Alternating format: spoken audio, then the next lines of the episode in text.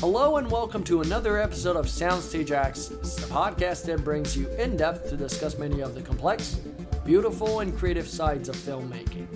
I'm your host, Brando Benetton, and my guest this week is James Vanderbilt, an award winning writer, producer, and director whose credits include 2012's The Amazing Spider Man, White House Down, and one of my favorite movies of all time, David Fincher's Zodiac.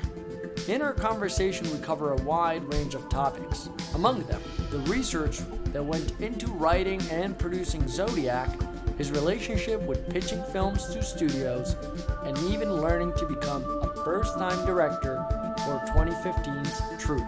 So, without further ado, let's go to that conversation.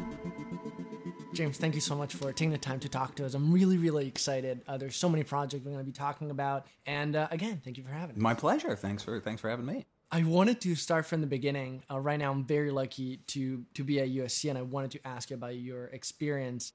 I grew up on the East Coast and I went to a boarding school there. And a lot of the kids I went to school with ended up going to like Harvard, Yale, Princeton, those types of places. And uh, I thought I too would be able to go to those types of places. So I, I, applied to those types of places. And then USC because I always knew I wanted to be in the business. And I don't want to say it was my safety because it wasn't that kind of a situation, but I was pretty sure I was going to go to Harvard or Yale. And Harvard and Yale both had different ideas about the matter. I went to my father and I said, "Look, you know, I really, I'd like to take a year off and you know reapply." And he looked me in the eye and he actually laughed and he went, "You're going to college." And so I came out to Los Angeles uh, and I've been here ever since. And you found out about the writing divisions once you got there, right? I did, yeah. I didn't know there was. I had applied to both the. I got into the general education. I didn't get into the production program, so I wasn't in the film school when I got there. So I was a basically just a, a GE major, and I met a guy right away named Chris Fedak who was in the writing program, uh, and we became really, really good friends. And so the next year, I didn't I didn't apply to other colleges. I just applied to the writing program, and and he wrote a recommendation for me, and I got in. And the writing program at, at SC back then for undergraduate, I don't know how much bigger or if it's any bigger, was only about twenty two kids. So it was a little bit the redheaded stepchild of the of the film division, but it was phenomenal. And Chris, by the way, you know, I'm eternally grateful to, who's also still one of my great friends, who's an amazing writer. He created Chuck. He's still killing it today as a showrunner. So it's uh, we started our careers together, which was awesome. Well, it's amazing because I was I was doing a lot of research on this even now hearing all the questions that students have you know in regards to getting into the business and it sounds like the advice that you were getting from professors it wasn't as much about how do i get in the business but how do i stay in the business? Yeah no that was uh, john furia who who uh, the unfortunately late john furia passed away. He was head of the writers program at that time and that was sort of his big line. Everybody was like how do i get an agent? How do i get an agent? How do i get an agent? I cannot imagine that's changed much. Maybe it's more how do i get a manager now but because agents won't talk to unsigned writers. And his whole thing was if you do the work and you come up with the samples and the stuff's really good, eventually you will get an opportunity to put your stuff in front of somebody who can make a difference. The trick is what's the next script after that? Like, how do you stay at the party? And so he always sort of tried to drill that into us, you know. Well, it's interesting because I was going to ask you what were some of the experiences in film school that taught you the most about screenwriting. Looking back now, what were some of the concepts you were first grasping right. and that helped you push? I'm going to talk in a moment about your first script sale, but but sure. I wonder how did your experience change from when you got in and you found out about the writing school to you know two days before you graduated? there wasn't necessarily just one or two experiences. I think it was actually being surrounded by other people who wanted to do it and reading their work and having them read my work and giving notes and stuff like that and being given this sort of space where it was okay to fail you know like because because i and somebody said this to me many years ago and i truly do believe it is you have to write a bunch of bad scripts to get to a good script. Like there's just no you know nobody nobody writes a great script their very first script. It's like it's like exercise. It's like anything. You have to build the muscles. You have to make mistakes. You have to. And so being able to do that in an environment surrounded by really talented people who can kind of you can help and they help you i think was the the biggest thing. And having those 4 years to write incredibly bad scripts and not have anyone important see them. And not have, oh jesus he wrote that you know was super helpful. And the teachers were wonderful too. Like the faculty was great. But i think i learned the most from fellow students. We were all trying to do the same thing. We were all kind of trying to crack that code. And it would get you really excited when you read you know a friend's work. And we would read you know each other's stuff out loud in class and you know play different roles. And the other great thing that that um, they did back then. I don't know if they still do it. I hope they do. Is in the writing program was a BFA, so they actually made you take a bunch of different disciplines. So you had to take a psychology class, you had to take an acting class, you had to take a directing class, you had to take a bunch of production classes too. So the idea was, as a writer, you had to walk in the shoes of other people who were going to be on sets. You had to walk in the shoes of actors who were going to read your lines. You had to walk in the shoes of a director who would have to figure out how to interpret that stuff. The idea being it all fed the same thing. And I thought that was a really smart way to kind of skin that cat. So you graduate from SC in 99 and I don't feel bad enough about myself until I read that you sell your first script 2 days before graduation and I'm yeah. like those were different times. Did not make me popular. Yes, no, it was definitely sort of a specky script boom days. But you also have to remember, I went to I another guy in my class named Josh Schwartz who sold his first script the previous year for three quarters of a million dollars and left school and basically was like, you know what? I think I'm good uh, and then created a little show called The OC. And, there you go. Uh, so, so I was not the most. Just drop know, out and create. Yeah. so for me, I was like the afterthought. I'm like, I should also sell a script before we graduate. I should really get out of here too. But it's interesting to hear that because I, I, I was wondering how does early recognition impact your relationship with your own creativity? Hmm. Does it boost it? Does it modify it? Because I can imagine you feel pretty good about yourself the morning after, but then it's oh, like, okay, as we said a moment ago, yeah. how do I stay? Then in? you got to go to work. Yeah, yeah. No, I mean it's interesting. I don't know. It's a really good question. I don't know how it impacted the creativity just in terms of I'm sure it did. I just since I don't, you know, it's sliding doors, I don't know what the other branching version of that was. I'd wanted to be a writer since I was 5 years old, so it wasn't something that I came to later on, you know, so it wasn't like I decided at, at 17 I wanted to be a writer and then at 22 I sold a script. So the idea of doing it had always been around, whether it, you know, it started when I was a kid as books and then sort of morphed into films because that's kind of the coin of the realm of, you know, I, I grew up in the 80s and that's sort of where pop culture sat and does still today. But I was very lucky because I was thrown a little bit into the deep end of the pool, but I also think I was so young I didn't I wasn't smart enough to be as scared as I probably should have been. And I sold a comedy, and it was the summer that American Pie had come out. So I would go on these meetings, and everybody wanted uh, the next American Pie. So everything I was pitched was some version of a you know raucous sex comedy. Four dudes are going to get laid by hook or by crook, and I just didn't know how to write that.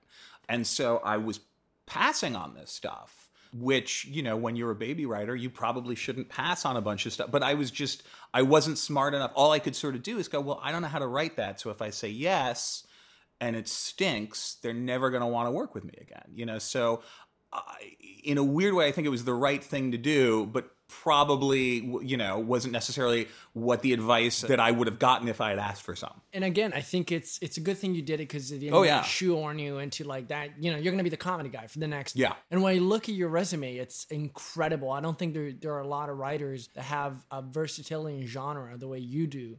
Oh, thank you. And it's, I think it's so important because it's not about being a good writer; it's about being a good storyteller. You yeah. tell a good story sure, regardless. So I'm, I'm just gonna go off a tangent on a moment. Totally. But how did your understanding of genre, you know, between Zodiac and Truth and investigative journalism, which we're gonna be talking about, but did you start getting interest in different genres uh, way back then and said, I, I gotta try something completely different? I was always kind of it, it wasn't that conscious. I, I, at the time I think literally it was just I always you know I, we all watch different genre movies. Like no one's like I just watch comedies. Like you've never met that person. Like certain people prefer different genres and stuff like that. And I love horror movies, but and I I have a lot of friends who just love horror movies, but they still watch dramas. They still watch comedies. So I always approached writing that way, like stories. And when I was a kid and when I was a teenager and stuff like that, I wouldn't just write in kind of one genre like it, I ne- it never made sense to me that like John Grisham just writes about lawyers. Like that just doesn't compute for me. You know what I mean? Like,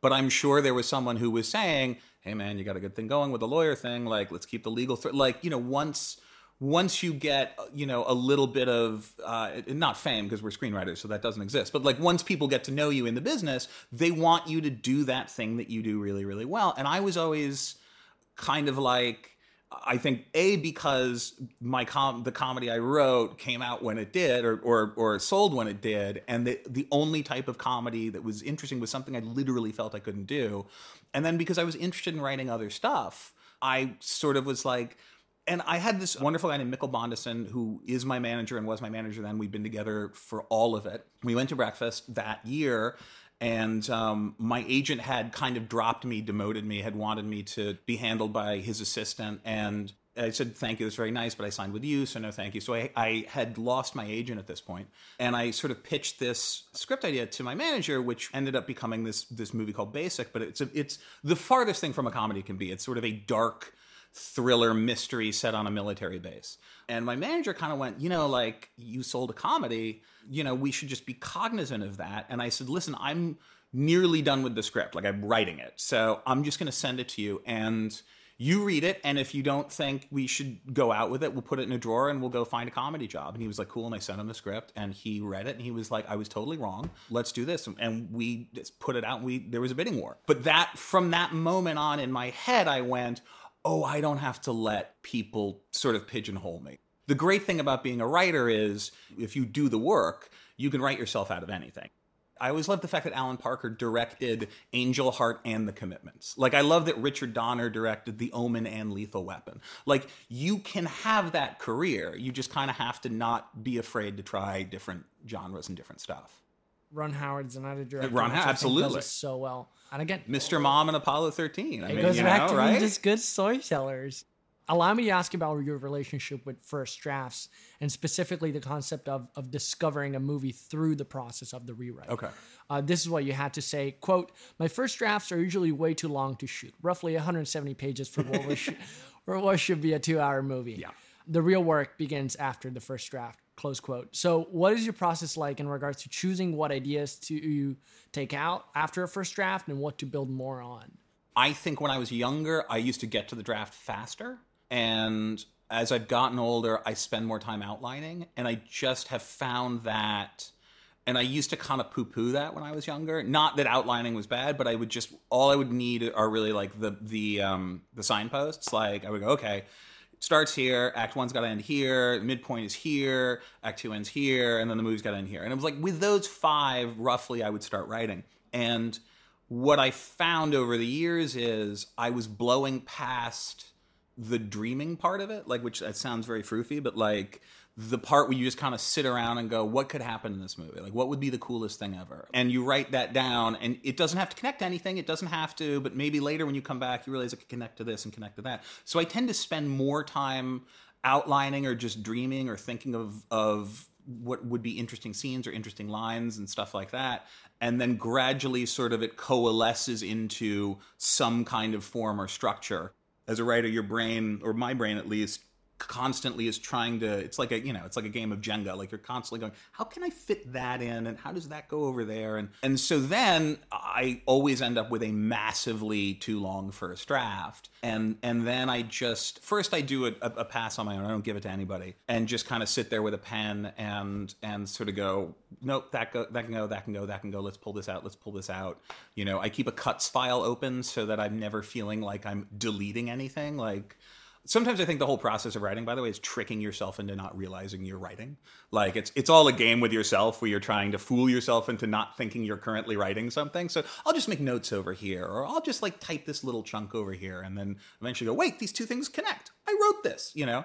Or that's my insane uh, uh, brain. But then sort of going through the first draft and kind of going, what what can just fall out of it? Like what don't we need? And there's a trick. A, a friend of mine did tell me take your first draft, have two scotches, read it with a red pen. You will be amazed what you cut out that you actually realize you can lose. I tried it and I was like, that's genius. You cut 20 pages. And it's stuff you might never have thought to, or or you would have to get farther down the road to realize you were going to cut.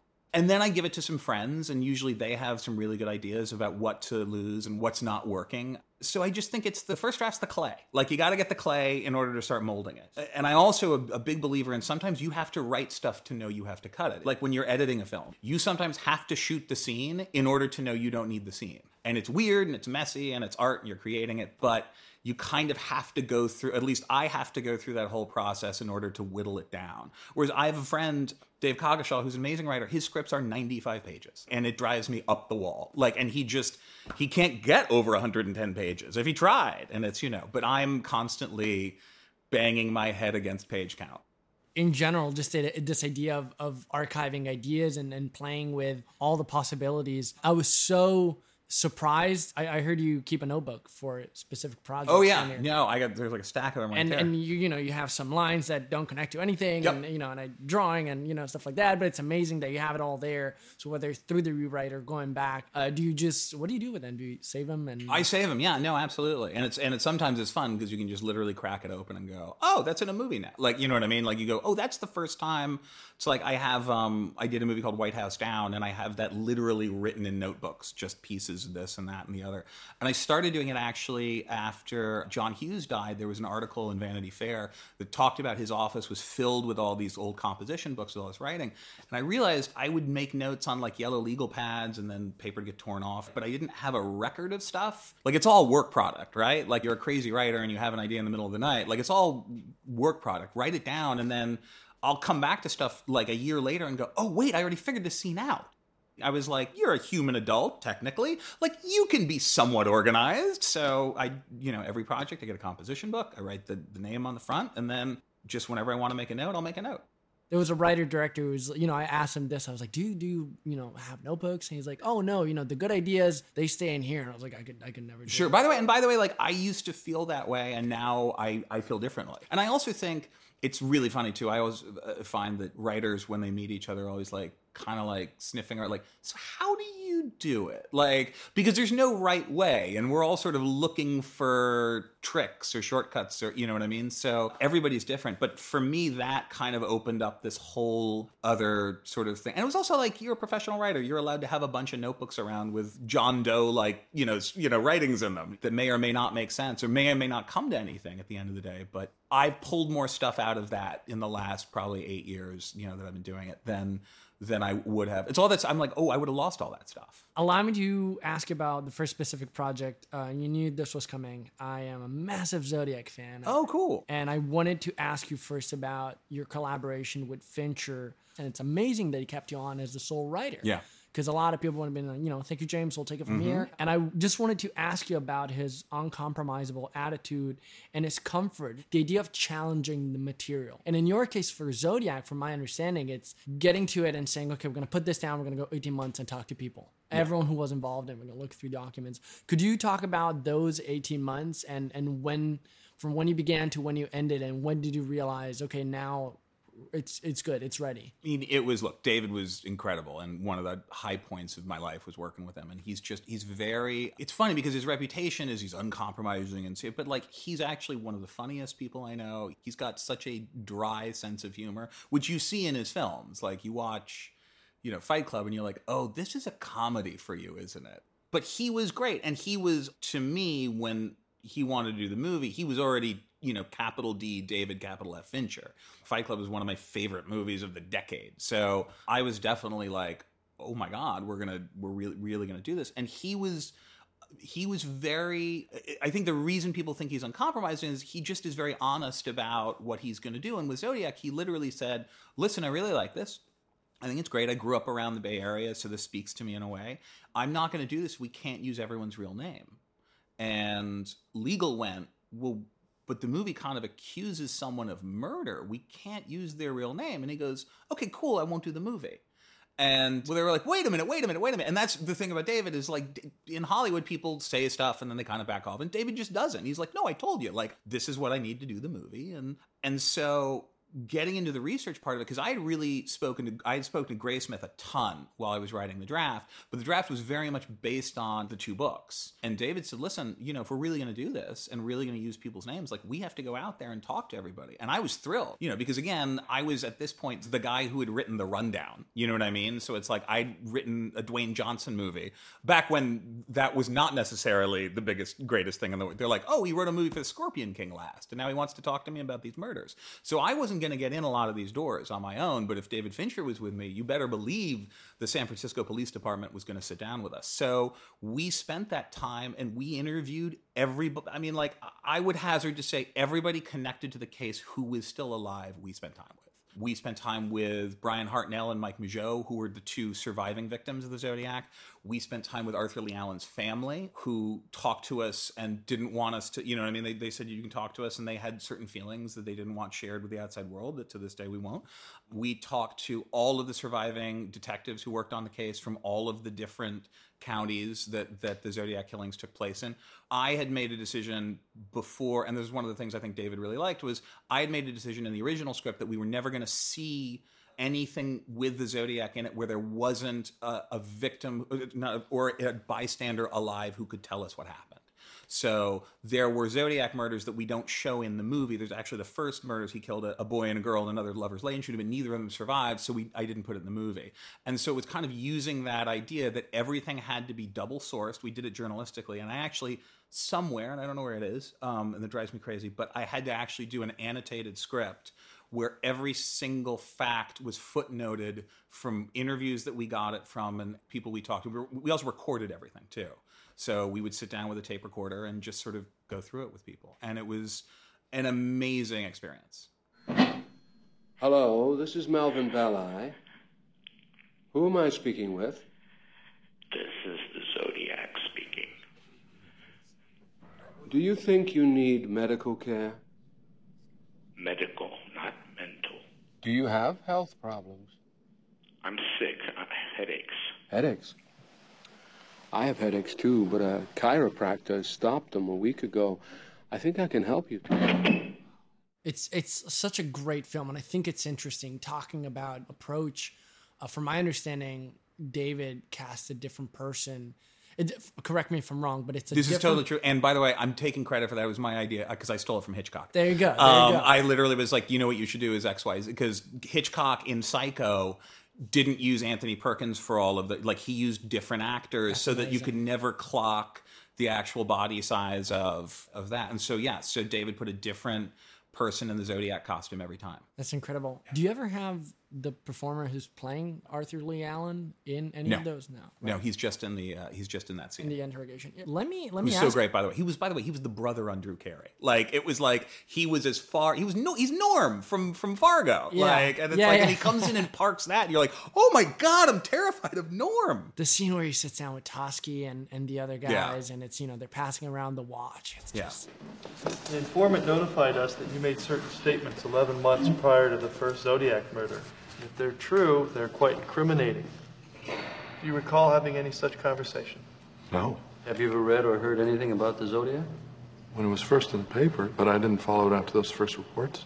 Why not? Too morbid. I- I told all this to the other officer Which other officer? from Vallejo. Do you remember his name?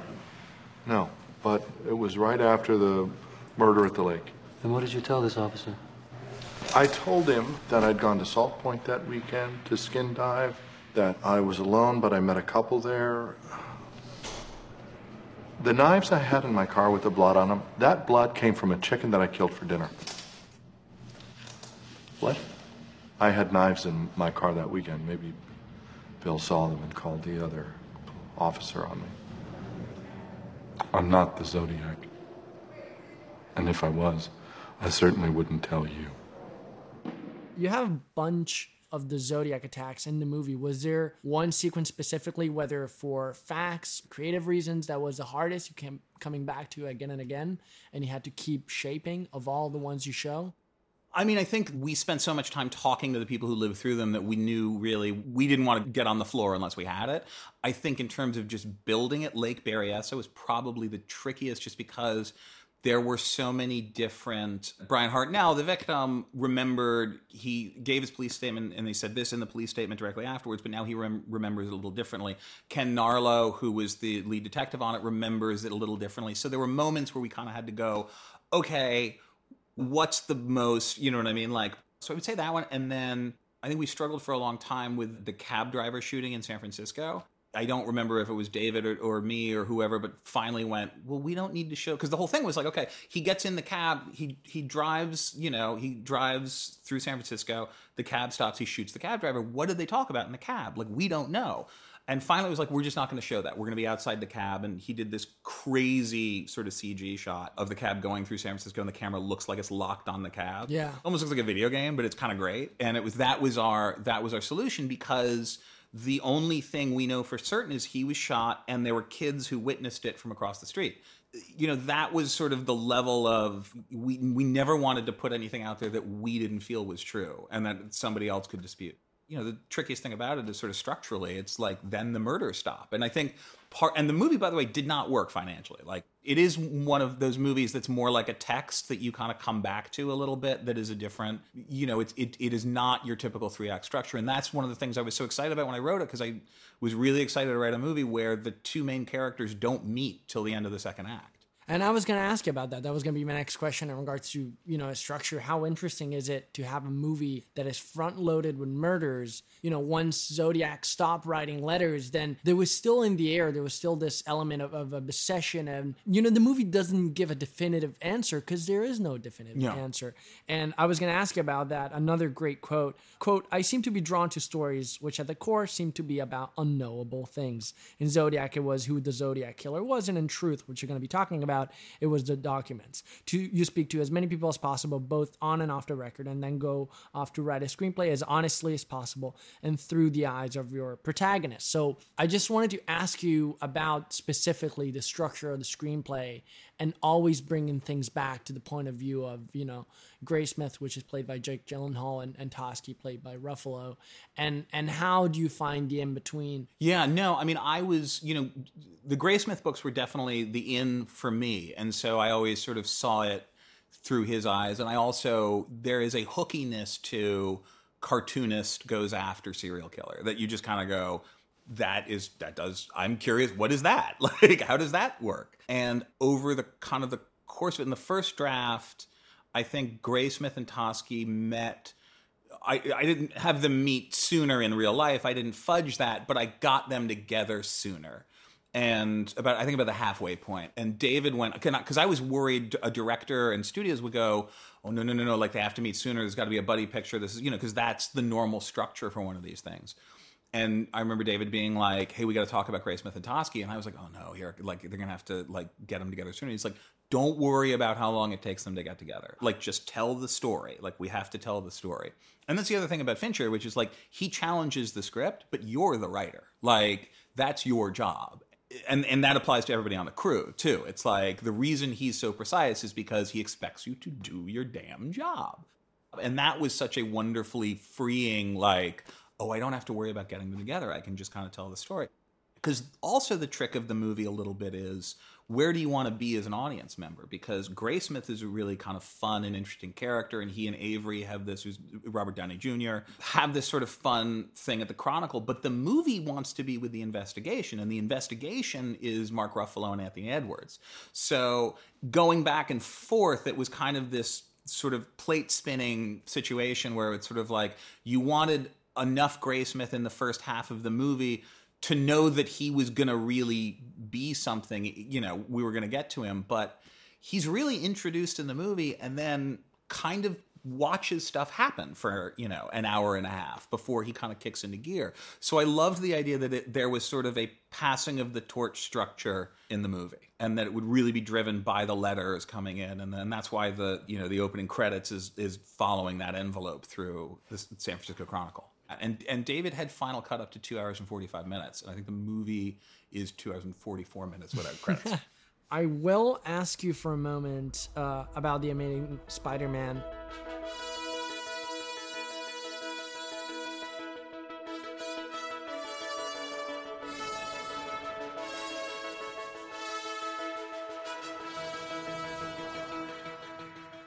Just to remind people who are listening, you invested a lot of your time, from my understanding, five years on, on the Spider Man movies in general. You know, you begin by writing a draft for what should have been Spider Man 4 for Sam Raimi, and then you end up writing Amazing Spider Man, but only the first draft of Amazing Spider Man 2. Yeah. You're not around for production. Like this movie's gonna be great. Yeah. But I wanted to ask you specifically about a part of you as a, a writer is is the pitching process. Sure. Which we don't hear much about. You know, you go to Sony and you pitch your version of we're gonna tell the Gwen Stacy story. And I wanted to ask you what your relationship is with pitching and and do you enjoy it as part of, of the studio process? You know, Yeah, I don't love it. I mean, but that's also because I just I just don't love it. Like it's it's some people are really great at pitching. I don't. I think I'm okay at it. Like I think you know I've gotten jobs pitching, so I can't be like I I'm terrible. Spider Man was just a weird whole thing because it was I pitched to write Spider Man four, and my pitch was, look, you're gonna end up. Tobey's going to stop making these movies, and Sam's going to stop making these movies at some point. So why not? And this was before Nolan had done Dark Knight Rises. I was like, you have the opportunity to end a franchise, which is super cool, and no one has done. Like, so let's tell the last Spider-Man story. And that was sort of what got me involved in it. And I'd always I'd grown up with Spider-Man. I love Spider-Man. And then basically what happened is I wrote the script. They made deals with Sam. They made deals with Tobey. They had hired me to write two two movies, Spider-Man 4 and Spider-Man 5. They once they made the deals, they said, you know, we're only going to make Spider-Man 4. They brought in another writer to rewrite it. He was a great writer, did a fantastic job. But they were like, look, we had contracted you for two. We know we're going to reboot it at some point, and um, would you be interested in doing that? And I I passed. I was like, no. I kind of the reason I came in was this, and I had an idea. I, I literally like I passed on it. I went to bed. I woke up in the morning. I said, wait, now I think I know how to do it. And I called him up. I said, I know I passed, but can I come in? And Amy Pascal, who ran the studio at the time, was lovely and had me in. But but in terms of pitching, like I always feel like it's it's like pretend what you're pitching is a, is a really great movie you saw, and you're trying to convince your friend to see it. Tell a story about this cool movie you saw, and spend a lot of time setting it up, a lot of time on the first act, and and not much time on the second act and then the third act is you just explain what you know you're like and then there's a big fight and like obviously this person wins and that's why and the final scene is xyz you don't want to pitch the movie in proportion to how you would write the movie time wise i also think when you pitch you you you shouldn't be pitching to prove to somebody you know how to write a movie. Like you shouldn't be like well i have to show them i know how this sequence connects to this sequence it's like they get it. And the other thing i, I always heard which is sort of great is like think of think of a pitch like you're telling someone a joke. Like anyone can tell a joke, right? There's a there's a there's a setup, there's a punchline. Your pitch is the same way. It's you know you're telling this really cool story, and you want to do it in as little time as possible. Like uh, my pitches are ten to fifteen minutes tops. Like I think if you go over 20 minutes, someone is going to. I've sat in 45 minute pitches and I've wanted to kill myself. But last, I would kill others first and then finish with myself. like, and it just, it doesn't help you. You pitch, you pitch a nice tight movie, and then everyone will have questions because whenever you pitch to somebody, like, even if not just to justify your job, you know, you have to ask a question if you're a producer and executive. And in those questions, you'll have really good answers and they'll feel like they contributed. So that's sort of my my feeling of pitching. But do I love doing it? No. And it's different for every movie, you know, what, what it requires, I think. let's talk about truth. Which, Okay. by the way, as I was telling you, I can. I can't recommend it enough. Oh, it's thank you like so I came in and it's not just about enjoying a great story, but learning more. Mm-hmm. And it's, you were discussing the idea of, of being attracted to films that allow you to peek behind the curtain, whether it's certain professions, you know, and in this case, how a story is put together. Mm-hmm. You're obviously being open about the fact that you're attracted to investigative journalism. And I wanted to ask you about that because I think, I don't know if it's fair to call it a genre, it's not a specific genre, but I think it's about giving out breadcrumbs and clues and involving the audience. So why do you think, you know, investigative journalism and these kind of stories like Zodiac and like Truth work on such a subconscious level and invest the audience and bring them right in? I think everyone likes a mystery, like a little bit, and and wants to figure out figure out what the truth is for certain things. And with that movie, I was I read I read this um, wonderful book by Mary Mapes, and I always I almost I to say almost was a journalist, but if I didn't do this, I would have tried to go into journalism. And so I'd always loved that world. And just in terms of what you were talking about, uh, peeking behind the curtain, like I always found like that's one of the coolest things about movies. Like I'm never going to be on a nuclear submarine, but like I will watch the hell out of Crimson Tide, like, and, and be like, oh, that's how they talk. That's how they like. That's part of the fun of movies is getting to sort of walk in other people's shoes. And I, I, I feel like you can kind of tell when writers and directors are just making that shit up and when they've actually done the work. And so with you know journalism films, which is uh, absolutely this sort of subgenre of of pictures like that, it's like I think we all go back to All the President's Men and how amazing that movie was because that was a movie where you knew the ending. Like, you know how this works out, and yet it's built in such a great way that you still care about the mystery of it. And so that was, we talked about that a lot with Zodiac and with Truth because they were both true life stories where all you need is, is five seconds on Google to tell you how the story is going to end. So, how do you make something compelling and interesting and when it's not a fictional thing that you know you can surprise people with x or y or z so i just i think there's just something about it and and with that i really just wanted to again sort of tell this story as honestly as i could and I did the same thing on Truth that I did with Zodiac, as I talked to as many people involved as I could, and tried to be sort of truthful about what happened to them. And then the other thing I, I worked really hard to do is to not make it a homework movie. I tried to make it as entertaining as, as it could be and funny as it could be, and because you want to actually go on an emotional and, and fun ride. And so that's that's how I tried to build the picture. Let's talk about the new season. What are you thinking? Uh, I might have something for the election. There's this Houston businessman named Bill White who claims that he has documents that show the bin Laden family were investors in Arbusto. Arbusto? Bush's oil company? You know, could just be lots of sound and fury, but Vanity Fair is into it too. You know, that whole time period for Bush is funky. Run it down. But if we go with this, we gotta go early. We, we can't October surprise him. All right. Well, if you're into this, I- I'd like to bring in some other people to help. And you mention All the President's Men, Yeah. which is, you know, I don't know how conscious or subconscious it was a, as a decision, but it didn't hit me until the end of the movie. But you have Redford. in it. Yeah. How how did the cast come about? Because I wanted to ask you about It that. was, I mean, I got, first of all, I got incredibly lucky because the cast is, I got to make the movie I wanted to make and people got to see it. And that's, I mean, I, I, that's living the dream. But it was Cate Blanchett, uh, Robert Redford, Topher Grace, Dennis Quaid, Elisabeth Moss. Elisabeth Moss was like fifth on the call sheet. Like, oh my God. So what uh, ended up happening was I had worked with Redford on a movie that didn't get made that I had written called Against All Enemies, which was based on Richard Clarke's book about counterterrorism. It was a true, another true life story, and he was going to direct it. So I knew him a little bit, like not you know, you know, we weren't going skiing together or anything like that, but like I could call him up and and he would know who I was. And so when I wrote Truth, I always in my head went he'd be great for Dan Rather. And I, I, because I, know he looks nothing like Rather. But the thing about Dan, and I had spent time with Dan to write the script, is he's the type of person when he walks into a room, the gravity changes.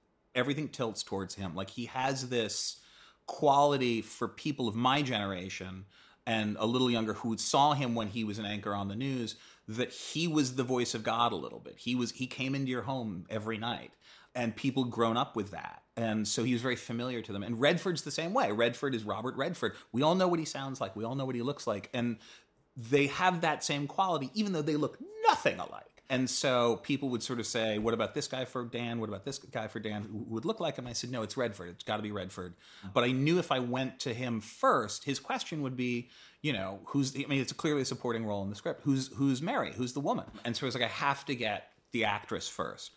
We talked about a number of different people and Cate was always someone who was in the conversation. And when I sent her the script, she had just won her second Academy Award, like the night before. And I was like, guys, there's no way that Cate Blanchett is going to follow up her second Academy Award by working with a first time director. But they sent it to her and she read it and she liked it. And we got on the phone and we had about a 40 minute conversation. And I was sweating bullets the whole time. And she said, you know, she said, can you do it in Australia? She said, I promised my family I wasn't going to work this fall. But if you shoot it here, can you do it here? And I was like, absolutely, of course. Like, what a great idea. Um, and we got off the phone, and and her agent called and said she she was in.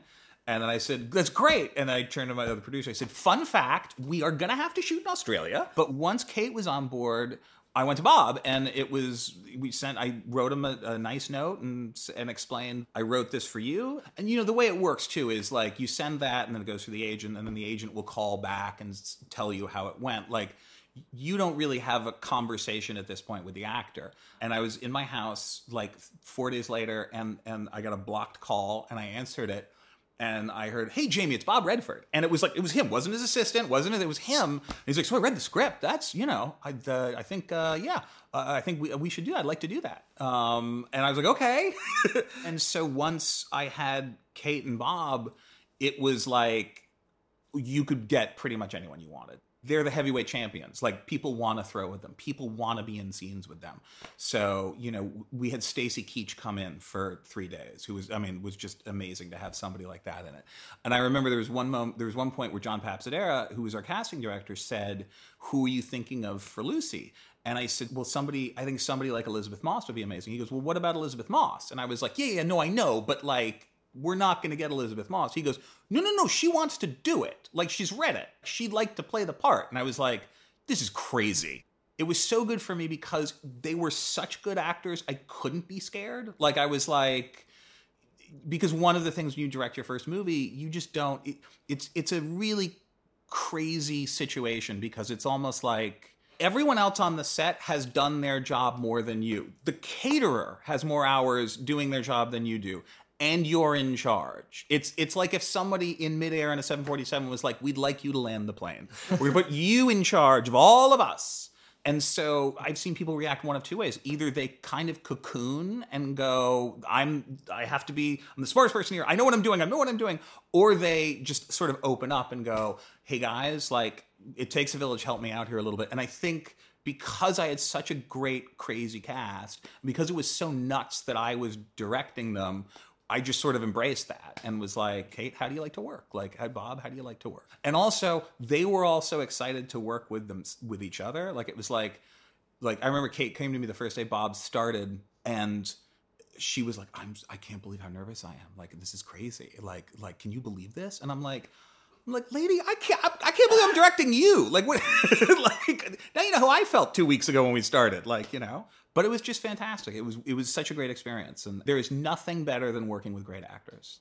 And this is one of the, the differences between being a writer and being a director is I feel like as a writer you work so hard to get everything perfect and crafted and then as a director on set I think you need to be ready to throw that out and capture whatever sort of feeling and magic is going on there. And it turned out beautifully. Oh, thank you you know that was the one thing I was going to oh, ask oh, you about uh, in regards to working as a producer and a writer before and collaborating with all these great directors. And I know I'm sure you asked for a lot of advice going into it. And, oh yeah, and everything. I mean, I, I was curious to ask you as a first time director, what was your biggest fear going into the movie? My biggest fear was the actors. Was okay. was because I had never.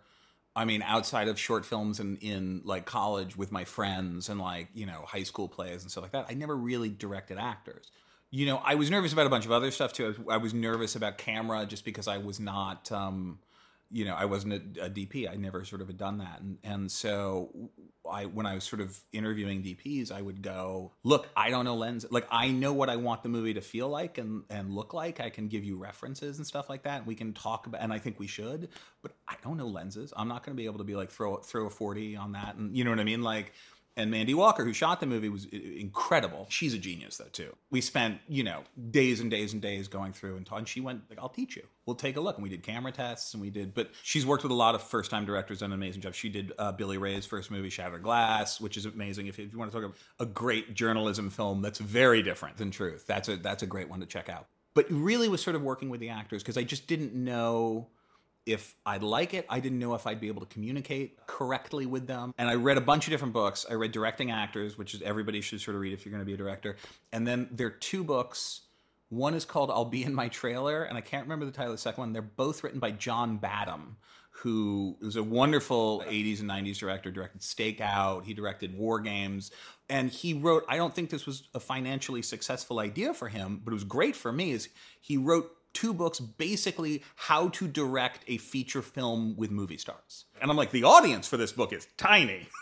but like for me, it was great because it was here are the pitfalls, here's what you have to watch out for, here's how you have to.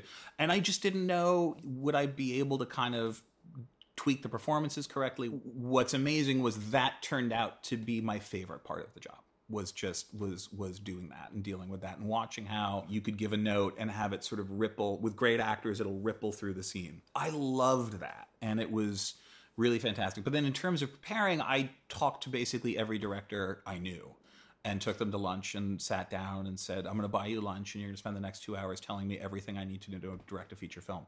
And also what's the thing you wish you'd known when you started? And i did it with a completely bunch of people took one of my notebooks wrote it all down and so by day one, my whole thing was like, if I suck at this, I, I want it to be because I suck at it, not because I wasn't prepared. So I over prepared as much as humanly possible. Allow me to wrap things up by Sure. asking you about an industry which has changed so much in the last 20 years. And for whoever wants to be an aspiring filmmaker or is in film school right now, I just, there's a distance, there's a bubble which seems unsurmountable. And I wanted to ask from your experience, in what ways do you feel like Hollywood is different from the way you imagined it to be through the eyes of the 19 year old self? How have these last 20 years been for you? I mean, I think it's it's the change is enormous just in terms of what the landscape is, what the when I started out, you know, first of all, the idea that, that writers would move between television and film, much less actors. I mean, that Dwayne Johnson would be on an HBO series and also the biggest movie star in the world at the same time was crazy.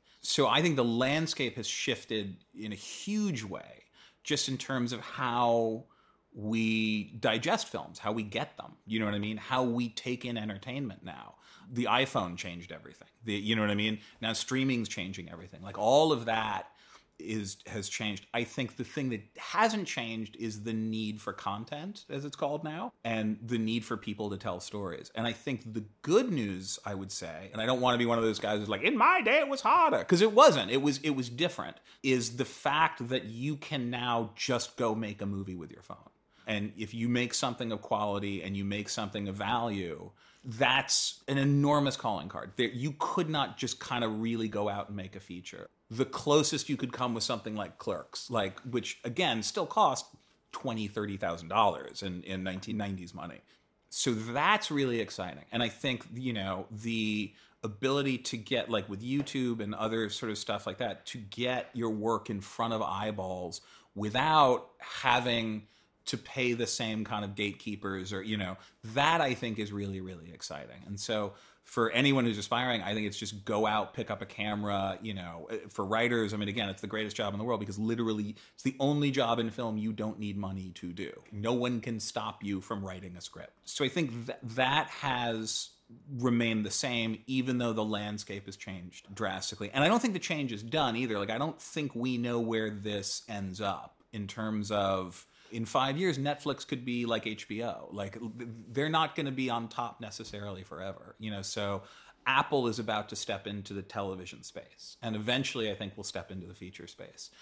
That's an enormous fountain of money waiting to kind of generate content. And also how we perceive stories. Like do we prefer eight hours that you can binge over two hours that you you know movies are taking on different forms. I think the only thing that's you know for older guys like me, it's it's tougher to get a movie in a theater. But I think for younger people, it's not as that doesn't matter as much, you know, and which is totally okay. You know, it's just it's we consume media in a different way now than we did 20 years ago, and I think that has rippled up into the industry itself. But listen, it's a beg, borrow, and steal. Like you know, you can again, you can get in. You definitely can get in. It's just about staying in. I think so. Yeah, I think it's a super exciting time for the industry. I'm an optimist, and I think like there's so much need for great work now and so many buyers so many outlets so many networks so many digital platforms so much ott stuff like it's they need stuff they need content they need great storytellers